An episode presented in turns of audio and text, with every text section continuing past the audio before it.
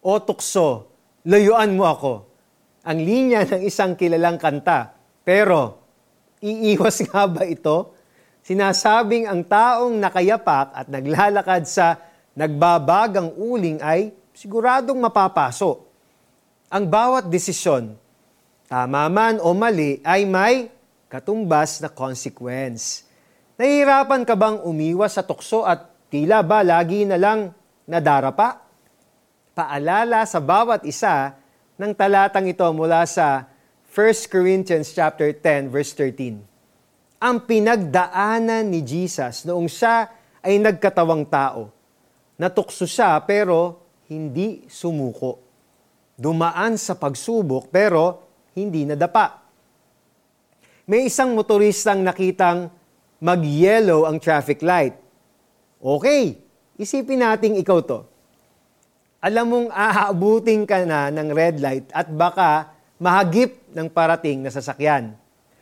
Kung ipipilit mo, alam mong aksidente o di kaya traffic violation ang iyong aabutin.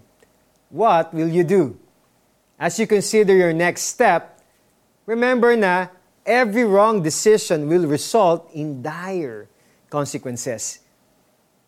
Isusugal mo ba ang buhay mo sa tuksong alam mong may masamang idudulot sa iyo? Sa bawat tamang desisyon mo naman, sa pag-iwas mo sa tukso, mapapanatag kang hindi ka maliligaw at mapapahamak. Mababasa natin sa 1 Corinthians chapter 10 verse 23. Mayroon namang magsasabi, Malaya akong gumawa ng anuman, ngunit hindi lahat ng ito ay nakakabuti Malaya akong gumawa ng anuman, ngunit hindi rin lahat ng ito'y nakakatulong. Kaya naman, pag-isipan mong mabuti ang bawat desisyong gagawin mo tuwing natutukso. Huwag magpadaig sa kahinaan, bagkus ay humingi ng tulong sa Panginoong Hesus na mapaglabanan ang tukso at mamuhay ng malaya sa anumang multa na dulot ng pagkakamali. Manalangin po tayo. Panginoong Hesus, ako ay mahina at laging nadarapa. Tulungan mo po akong mapagtagumpayan ang kahinaan ko sa tukso.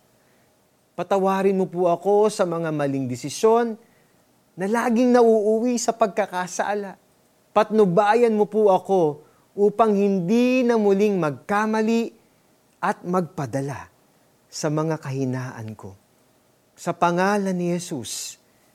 Amen. Paano naman natin mai apply ito sa ating buhay? Isuko sa Panginoong Hesus ang mga kahinaang nagdadala sa iyo sa pagkakasala.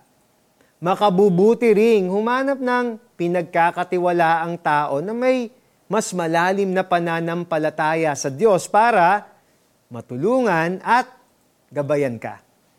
Wala pang pagsubok na dumating sa inyo na hindi nararanasan ng ibang tao. Tapat ang Diyos at hindi niya ipapahintulot na kayo'y subukin nang higit sa inyong makakaya. Sa halip, pagdating ng pagsubok, bibigyan niya kayo ng lakas upang makayanan ito at ng paraan upang malampasan ito.